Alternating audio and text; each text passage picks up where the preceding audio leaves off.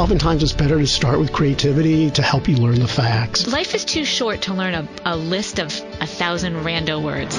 From the campus of Stanford University, this is Schools In with your hosts, Dan Schwartz and Denise Pope. Welcome to Schools In. I'm Denise Pope, Senior Lecturer with the Graduate School of Education at Stanford University, and I'm here with my co-host, Dan Schwartz, Dean of the Graduate School of Education. And actually, I should say I'm not here with Dan because I am seeing Dan through a screen because we are practicing healthy social distancing in honor of COVID 19. Right. So I have just been running to every room in my house to see can I find a stable internet connection. So so that that is part of. Uh, fortunately, I have a house. I'm I'm not in a studio apartment. But anyway, uh, Dr. Denise, is there a precedent for this, Pope? I can say after the last 10 minutes for sure, no, there is no precedent.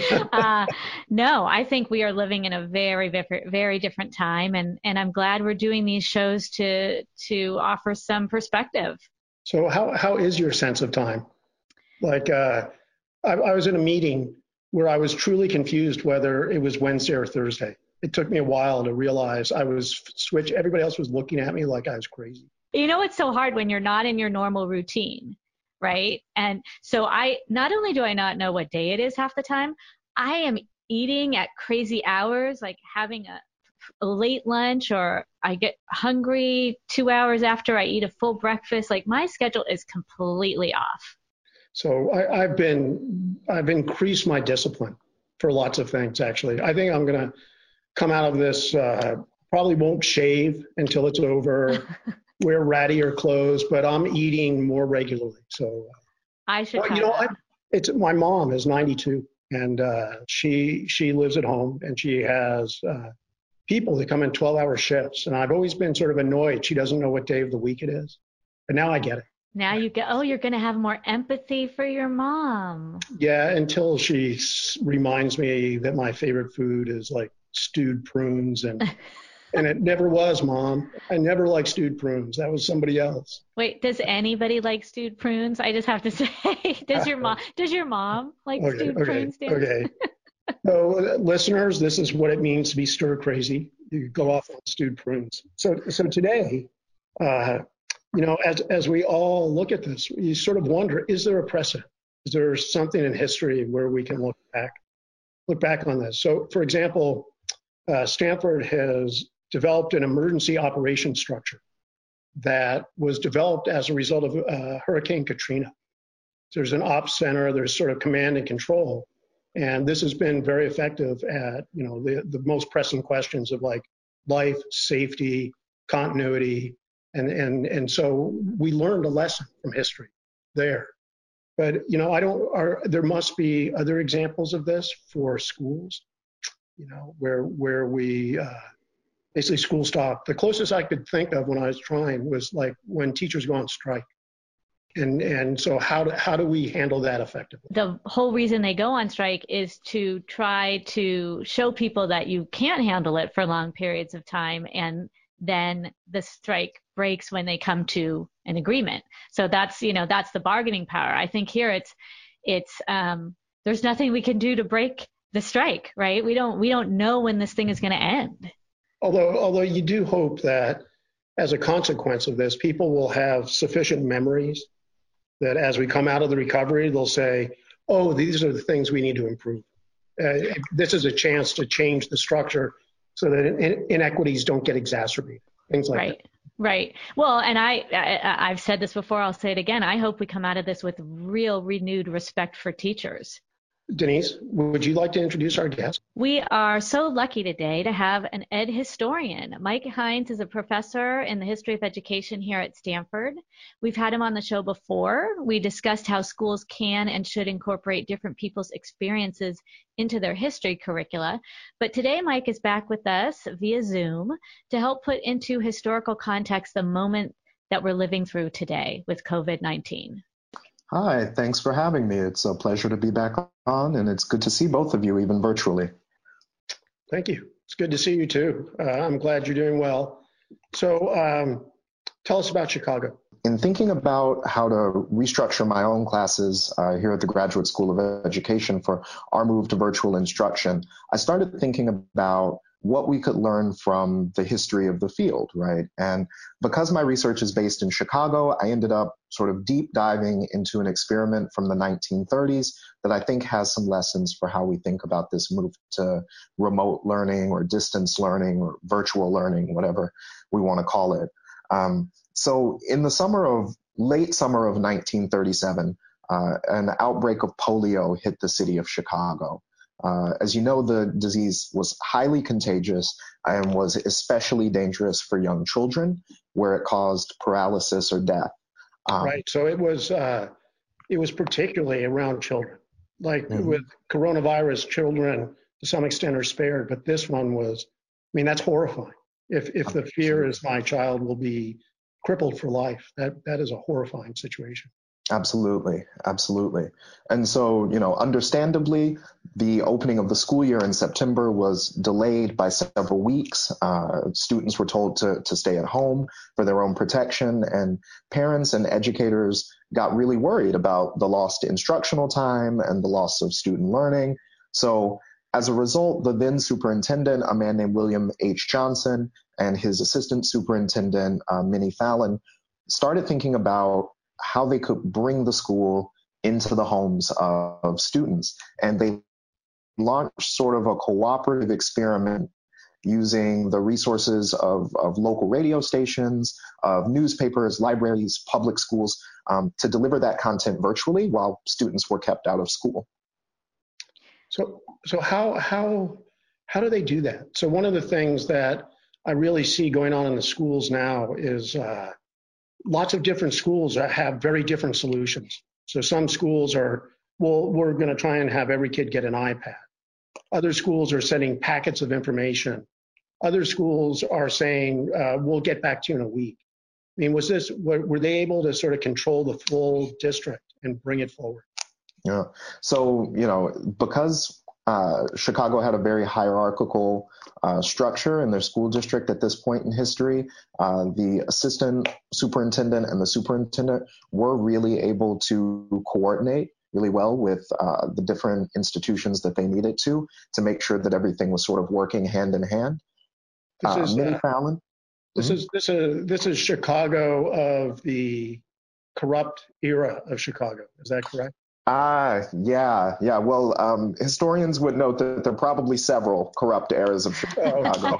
um, Good point. This, is, this, was certainly this was certainly one of the more corrupt eras of Chicago history. Um, yeah, that's a completely separate story, but the the uh, superintendent at the time would be booted out almost a decade later for uh, for some graft and some corruption and some influence peddling. Uh, but this is one of probably his uh, his better accomplishments. Um, so, you know, during the crisis, this group of teachers and administrators working out of the Bureau of Curriculum for Chicago Public Schools basically came up with virtual lessons to be delivered by radio. Uh, and at that point, radio was a fairly new technology, uh, only a few decades old, uh, and using it to experiment in education was something that hadn't been tried widely yet. Uh, they didn't, certainly, they didn't have Sirius XM. Um, so these lessons and, and this thing were, were pretty experimental um, and pretty cutting edge for the day. Oh, that's awesome. You know, so so I have thought to myself, if if there was no internet, you know, what how would we if there was no video conferencing, how would I survive? But it turns out radio. Yeah, yeah. You're you're looking at it right now, right? You're on it right now. Speaking of which, this is Schools In with Denise Pope and Dan Schwartz, and we are talking with Michael Hines about the history of the polio epidemic in Chicago when all the schools had to close and they had to use radio to educate the kids. So tell us a little bit about the curriculum. How did they actually do this? Okay. Well, I think one of the first lessons that we can learn from the sort of school by radio movement uh, in Chicago during this polio epidemic was that it was really well organized. Uh, elementary teachers and principals, and I should note here that the program was for the district's about 325,000 elementary school students in particular. Um, high school students were told to sort of review lessons from the previous year. They were a little bit older, they were a little bit um, easier. It was a little bit easier to plan things for them to do. So this was mostly aimed at elementary school students. Um, so elementary teachers and principals wrote and prepared the lessons. They were overseen by subject area committees to ensure the overall quality and the continuity of the lessons. And then once that material was ready, the segments were presented over radio in 15 minute slots of airtime.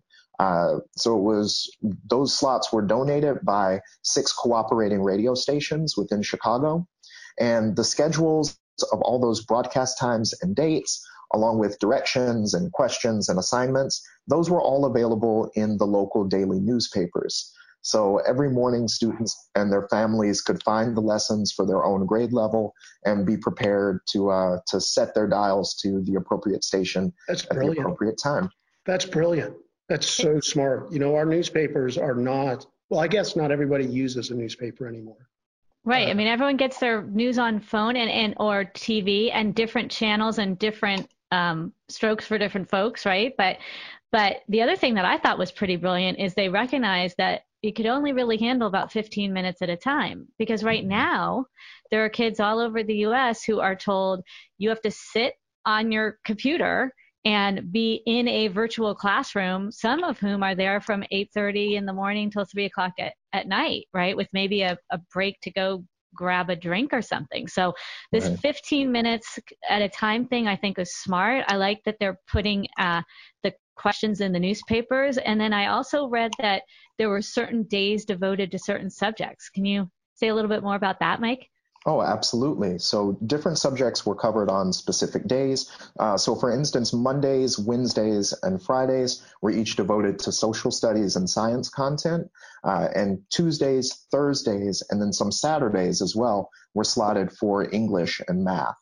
Um, and then what's really interesting is that after each airing, a committee of two principals who had been listening in to the entire program would review the lessons and then rate them on different aspects like the clarity and articulation of the presenters' voices, uh, the suitability of vocabulary for the younger audience. Um, and that was all just sort of checks and balances to give a basis for improvement on the next broadcast. Wow. Oh my God. That is something that we so don't have right now. Not only do we not have checks and balances, right? We have uh, no idea really what's going on. No one else is sort of sitting in and listening in to the teacher's Zoom lessons or, um, you know, checking the, the, the quality. Everyone is just sort of in this free for all. Let's try and get something up there and, and, and cover the, the topics. So that's, that's very, very impressive. Yeah, I, I think it definitely was. Um, and I want to go back to something that you said earlier, which is that the lessons were short and sweet. You know, they were to the point. I think as as anyone who's tried to host a virtual meeting of any kind uh, probably agrees, without physically sharing a location, it's just much more difficult to hold an audience's attention. And uh, the Chicago Daily Tribune actually commented that uh, without being in the same physical location, they said any other distraction more attractive for the moment uh, may lure the listener away. Uh, I think that's probably as true now as it was uh, 80 or 90 years ago. And true for us as well, right? This is Schools In with Denise Pope and Dan Schwartz. We hope you're not being lured away. We are talking with Michael Hines about what went on back in the 1930s in Chicago, where they had to close all the schools due to polio. So I just have a, a technical question. So did they, you said there were six radio stations. So it was like one radio station for grade one, one radio station was grade two. Is that how they set it up? Um, some of the radio stations did cover multiple grade levels, um, but it was sort of on a week by week basis. Uh, basically, because the radio stations were donating their airtime, they sort of got to, to pick and choose what they would like to cover on, on which days. Yeah. I'm guessing that not everybody had a radio. I mean, a lot of people, but maybe not everyone. Or maybe you lived out kind of a little bit more out there and didn't get every station or something. So, uh, you know, we're having all this problem with um, inequality and who has devices and who has internet access. Is is that something back then that they saw with with the radio as the device? Absolutely. I think access to technology, uneven access to technology is one of those problems that's that's recurring in the history of education when you talk about new technologies for teaching and learning. Um, so although Superintendent Johnson estimated that about 315 out of the 325,000 students tuned into the radio lessons on a given day, the schools also had to create makeup work for students whose families didn't own radios, didn't have access to radios, uh, places where there were poor reception or where a, a lot of families during the polio crisis were actually forced to leave the city of Chicago altogether for their safety. Um, so all of those things sort of um, had an effect on who could access the lessons and who couldn't. Of course, on the opposite end, uh, some homes reported that they were able to go to really extraordinary lengths to continue uh, to ensure that their children could listen in. So you hear it about families setting up two and three different radios in different rooms of the same house so that multiple students on multiple grade levels could all listen into their lessons at the same time. Um, so yeah, that inequity uh, is really exacerbated during a crisis. We've way, got, I mean, way, there's, oh, go ahead, Dan. No, I was, uh, so their solution wasn't to say, we'll buy everybody a radio. Their solution was to say, we'll, we'll make, uh, paper and pencil things, and then somehow we'll deliver it to the kid. And, and I think some uh, of that is still happening today as well, right? We, we'll make packets for kids who don't have the internet or don't have devices and we'll get them out to them either we're mailing them or there's there's pickup points and there's pickup points that you could pick up your textbooks and and pick up your school lunch too i've heard of, of many schools doing something similar as far as uh, distributing work packets uh, you know, much like the packets that might be sent home over a winter break or over a spring break. Um, and those are a stopgap measure um, to try and try and address this problem of, of inequitable access to, to uh, technology. So there's a line that you write uh, that says that observers worried that the pupils who benefit by the radio lessons might ultimately be those who need them the least and who would suffer least by curtailment of their classroom instruction. And I'm hearing echoes of that very much today. No, absolutely. I think that the students that we really uh, need to be concerned about right now are students who need the school environment for remediation, who who need it for, for extra supports, students with special needs. We need to be really thinking about how those students, how we still serve those students at a high level, uh, even in the midst of a crisis like this. And ultimately, a one size fits all approach just won't work. This is Schools In with Denise Pope and Dan Schwartz. We will have more with Michael Hines and lessons learned from Chicago and the polio epidemic when they had to close their schools next on Sirius XM.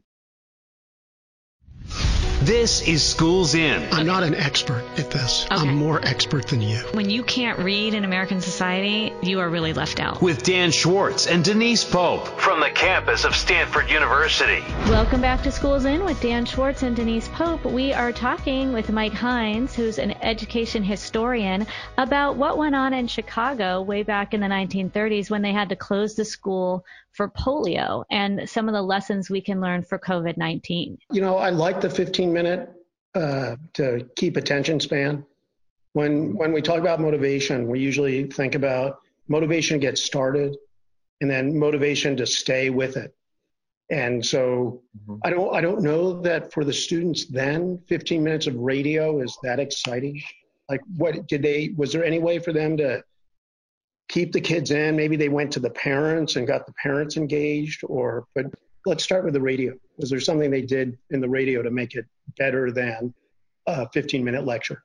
Yeah, absolutely. I think that students were used to listening to radio as a medium of entertainment, right? They were used to listening to stories on radio, used to, used to listening to radio operas and uh, entertainment programs, westerns and mysteries and things like that. So in order to compete with that, I think the school district started to adopt tactics from the, the entertainment world and from the commercial broadcasting world. And one of the ways that they did that was to introduce guest stars on some of their lesson broadcasts. So uh, in September in late September of 1937, uh, a man named Carveth Wells, who was a British explorer and globetrotter who was known for leading expeditions all throughout the world, throughout Africa and India and other exotic locales, if you were a student in Chicago, was scheduled to speak on the broadcast for specifically the third and fourth graders. Um, and that ensured that at least some of the lessons entertained as well as informed.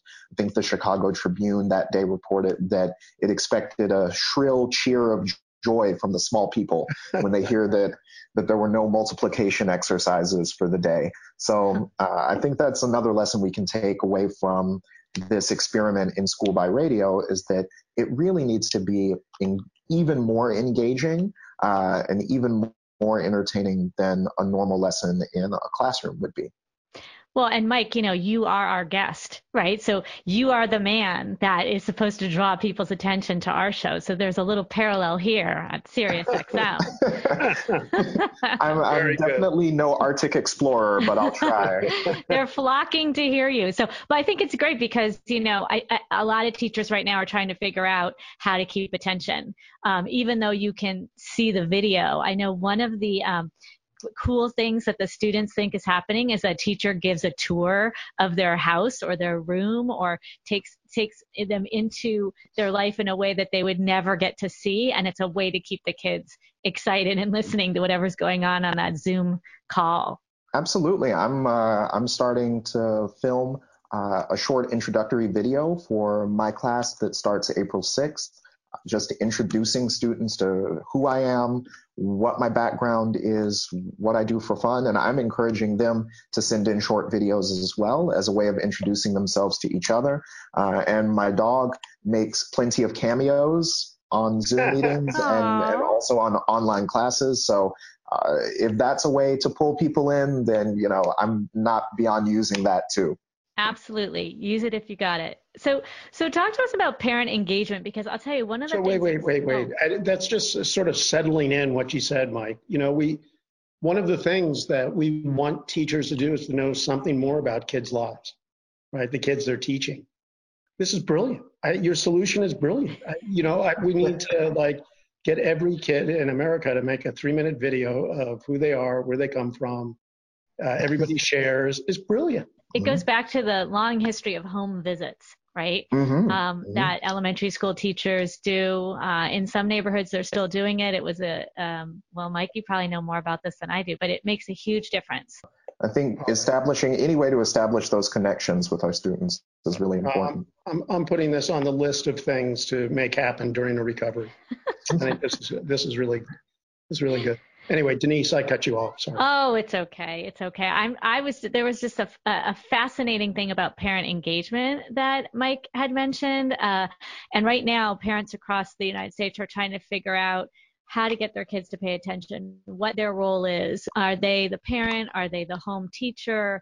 Um, it, there's a lot of angst actually, and I thought there was some interesting solutions back then. So, um, Mike, you want to fill us in? Sure. I think there were a couple of different ways that Chicago really made sure to try and actively engage parents and communities. So the first was a hotline that was established through the school district's central office, and it was staffed by 16 teachers. And parents were encouraged to call in with questions or comments after they heard that day's radio lectures. So after logging about a thousand calls on the first day of the program, the school district actually had to add an additional five teachers to staff the phones. Uh, and a newspaper reported that the evidence that the plan was being followed was the telephone calls of parents who were distressed if they were unable to get a certain station on the radio and some child missed a lesson, or even more so if some speaker had given the directions a little too fast and their child didn't get it. So other means of increasing and stoking parent involvement included urging families to set aside blocks of time with their students for daily lessons and daily study periods, and uh, even offering some prizes to parents who could write about or call in about uh, lessons that particularly interested them. You're listening to Schools In with Dan Schwartz and Denise Pope, and we're talking with Mike Hines about what happened in Chicago when they had a whole bunch of kids getting schooled by radio because they couldn't go in because of polio. And and and when I read about the parent prize, I was a little confused because you would think that they would want to reward the student, right, for the student, the best mm-hmm. student lesson or the best student essay. But here they're giving a reward to the parent. So what what do you make of that?